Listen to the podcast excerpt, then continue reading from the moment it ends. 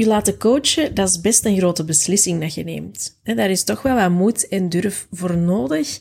En je legt jezelf op een bepaalde manier toch wat bloot bij iemand. En dat wilde natuurlijk niet zomaar bij de eerste, de beste persoon doen. Daarom is het heel belangrijk dat je een coach vindt die bij je past. Maar ja, hoe vind je die en ja, waar houd je dan best rekening mee? Daar gaan we in deze aflevering eens in duiken. Welkom bij Kirsten Verkammen, de podcast.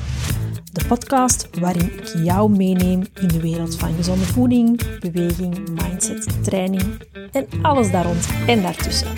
Kortom, jouw wekelijkse portie motivatie die je helpt om je fantastisch in je vel te laten voelen. Let's go!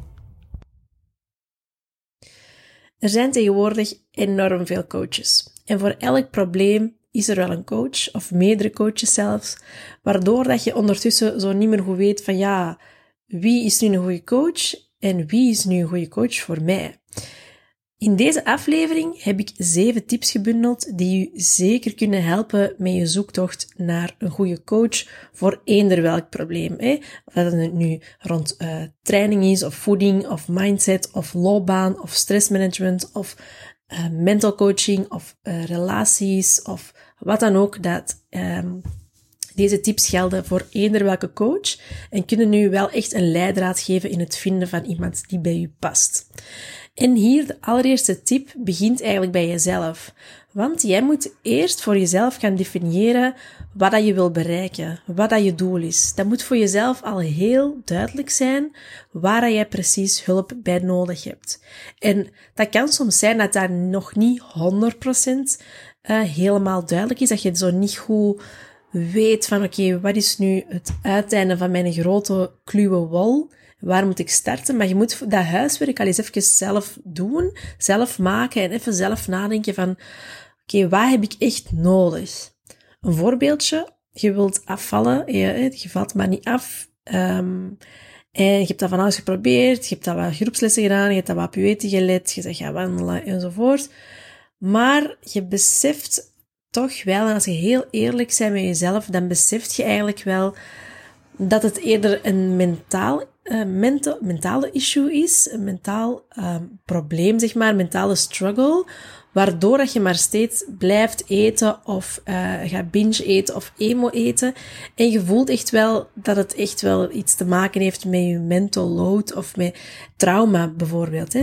Um, en dan wil je niet per se een voedingscoach, maar eerder een mental coach of een psycholoog. En dus definieer voor jezelf, oké, okay, wat, heb je nodig? Um, je doel, maar wat zit daaronder? Waarom lukt het maar niet om het alleen te doen? En dan kan je al veel specifieker uh, op zoek gaan naar iemand die je echt bij de oorzaak van het probleem kan gaan helpen.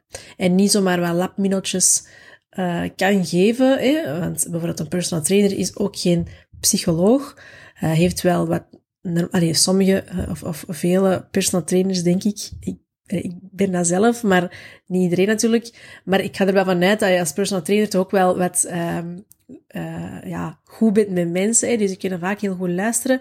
Kan al veel helpen. Maar misschien ligt het nog veel dieper en heb je bijvoorbeeld uh, hulp nodig met traumaverwerking. Als je daar al klaar voor bent natuurlijk. Want dat is niet altijd het geval. Je moet er echt klaar voor zijn. Het is best intens. Maar gewoon, ik wil maar zeggen, definieer voor jezelf wat je echt nodig hebt en zoek iemand die je daar echt bij kan helpen, zodat problemen die daaruit zijn ontstaan, dat die uiteindelijk ook kunnen worden opgelost op een later tijdstip of misschien vanzelf gaan helen, omdat je de oorzaak hebt aangepakt. Dus dat is tip nummer 1. Hè. Definieer voor jezelf wat je echt nodig hebt, wat je doel is. Tip 2. Er moet echt een klik zijn. Er moet echt een klik zijn met die persoon dat je coach wordt.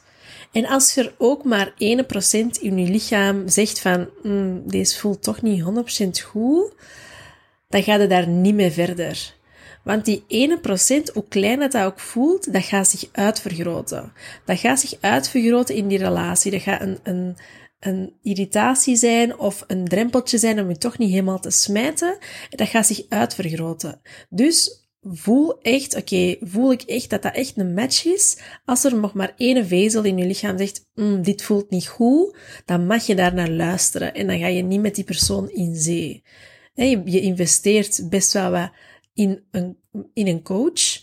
Uh, zij investeren ook tijd in jou. Um, maar dat moet voor beide 100% goed voelen. En normaal gezien ga je ook een kennismakingsgesprek hebben met een coach of bij, um, bij de meeste vermoed ik, om te zien van oké, klikt het? Het is heel belangrijk dat, je, dat het echt moet klikken, omdat je toch wel een stuk gaat blootgeven. Um, Zo'n coaching traject is vaak eh, best intensief en dan moet het goed voelen. Want je gaat enkel dingen gaan aannemen, dingen gaan, gaan doen van personen dat je echt echt kan vertrouwen. Dat je echt voelt van oké, dat zit echt goed. En hier kan ik ook echt gewoon mijn ei kwijt zonder mij te moeten inhouden. Um, als, ik, als je dat wil, hè, je hoeft dat niet altijd, maar dat moet gewoon 100 voor de volle 100% goed zijn. Dat moet echt een 100% een volle ja zijn. Als dat niet is, dan ga je daar niet mee verder. Dan zoek je naar iemand anders. Tip nummer drie zit wel. Ben je geïnspireerd door die coach? Of door die ene coach dat je misschien op het oog hebt dat je zegt van, mm, ja, um, ja, ja, oké. Die is wel of die heeft wel wel bereikt wat ik wel graag wil bereiken. Ik wil ook wel zo zijn of zo in het leven staan of dat bereiken. Ik wil ook wel die resultaten behalen dat zij, hij of zij al bereikt heeft met anderen of met zichzelf. Als je zoiets hebt van, ja, maar dat ziet er wel een toffen uit, maar ja, ik zie zo niet echt, ja, die reflecteert niet echt hoe ik wil zijn of uh, wat, wat mijn waarden zijn bijvoorbeeld. En dat, dat hoeft niet altijd fysiek te zijn. Uh, ik ben nu personal trainer, uh, ik ben health coach. Ik geef ook personal training. Um, maar dat kan op eender welk vlak zijn. Als die coach bijvoorbeeld een business coach is en die heeft al heel veel bereikt.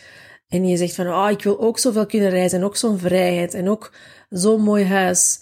Uh, ik, wil, ik wil dat ook kunnen bereiken. Dan is dat iets dat je waar, waarmee dat je affiniteit hebt, waar, of um, dat je ook ambieert. En dan denk je, oké, als zij het kan, met haar principes, dan zou het bij mij ook wel eens kunnen lukken.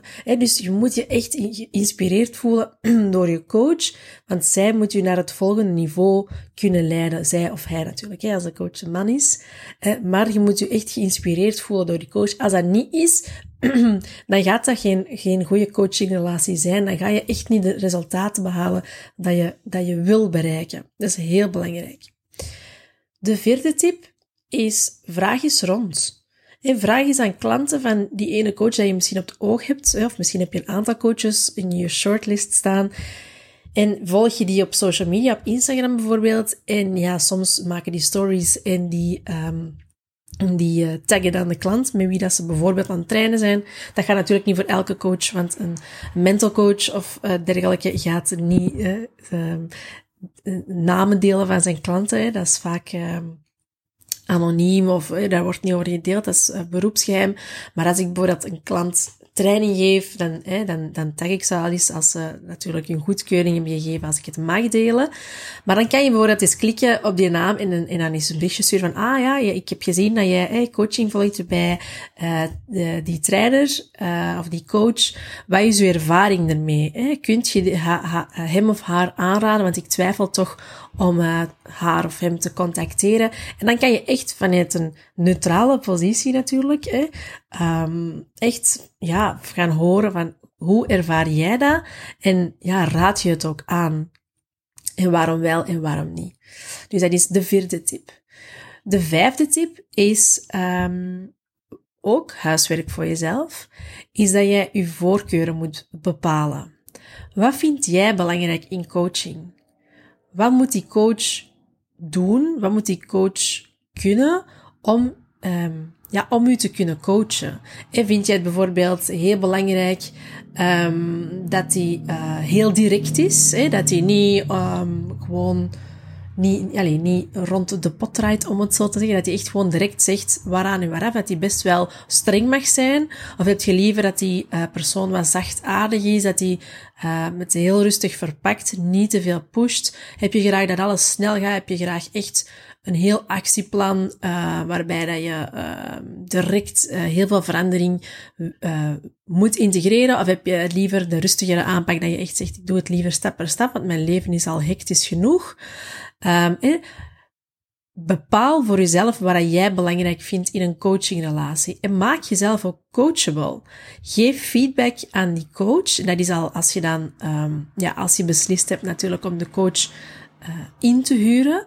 Uh, maar ook op voorhand is al heel belangrijk om te bepalen um, dat je feedback gaat geven uh, aan je coach over hoe dat jij best gecoacht wordt. Hè. Dus in eerste instantie ga je naar van oké, ik wil dat soort coach of dat soort coaching. En dan kan je al gaan zien van ah, maar nee, die coach vind ik wat te soft of die vind ik wat te ruw, die vind ik wat zo te direct. Hè, dat is al eerste instantie. En als je dan um, besloten hebt om om die bepaalde coach onder de arm te nemen, moet je jezelf ook coachable maken. En dan ga je ook gewoon communiceren en feedback geven aan je coach van, dit is hoe ik het best gecoacht word. Hiermee haal je het meeste resultaat. Zo heeft die, die coach ook goede feedback en ja, gaat, gaat die relatie alleen maar beter worden.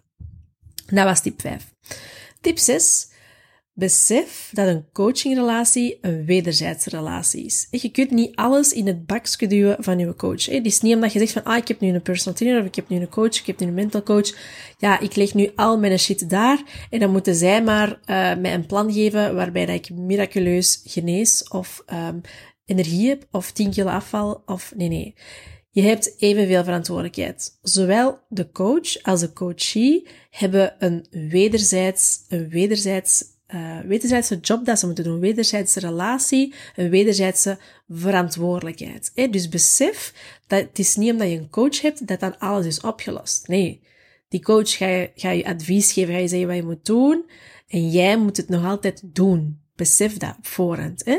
Dat is niet een, zoals dat je een, een dafalgan pakt en dat je hoofdpijn over is. Hè? Zo werkt een coach niet. De coach gaat u zeggen advies geven hoe dat uh, het best aanpakt. En als jij dat dan opvolgt, dan volgt het resultaat. Niet, niet ervoor.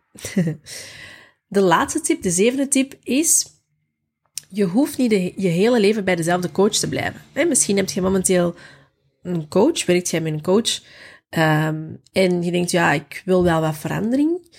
Um, dan mocht je ook van coach veranderen. Soms kan een frisse wind en een nieuwe aanpak zelfs stimulerend werken of verademend werken.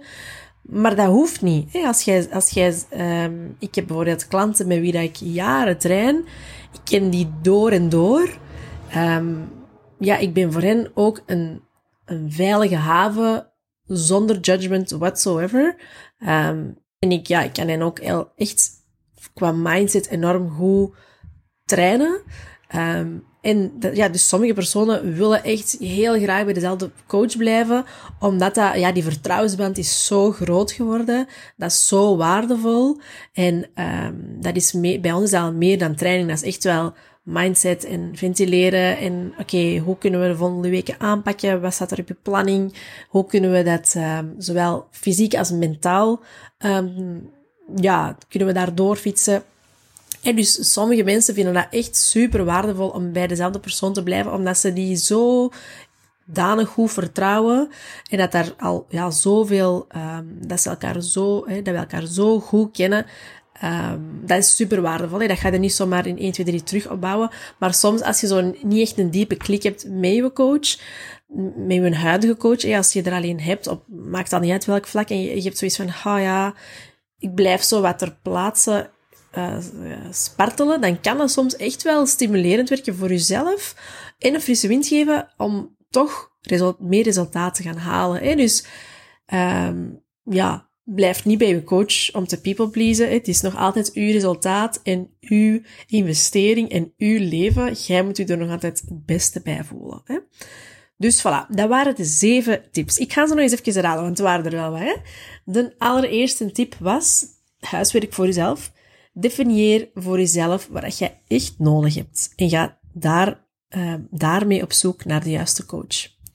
Tip 2. Er moet een klik zijn. Voor de volle 100%. Dat moet echt een volle ja zijn. Als er nog maar 1% zegt nee, niet doen, dan doet je het niet.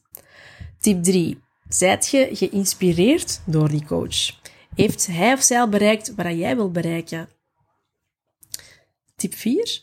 Vraag eens rond. Vraag eens rond en vraag eens aan klanten van die coach wat dat hun ervaring is met deze coach. Tip 5. Bepaal uw voorkeuren. Wat vind jij belangrijk in coaching? Hoe wil jij gecoacht worden? en communiceer daar op later tijdstip ook over. De voorlaatste tip is: besef dat een coachingrelatie een wederzijdse relatie is, een gedeelde verantwoordelijkheid. En de laatste tip is: je hoeft niet je hele leven bij dezelfde coach te blijven als het op den duur niet meer goed voelt. Dat mag, dat mag, want dat kan echt een heel sterke samenwerking geven en vertrouwensband. Dat mag, hè? maar dat hoeft niet. Dus als je twijfelt om toch te veranderen, een frisse wind en een nieuwe aanpak kan soms stimulerend werken.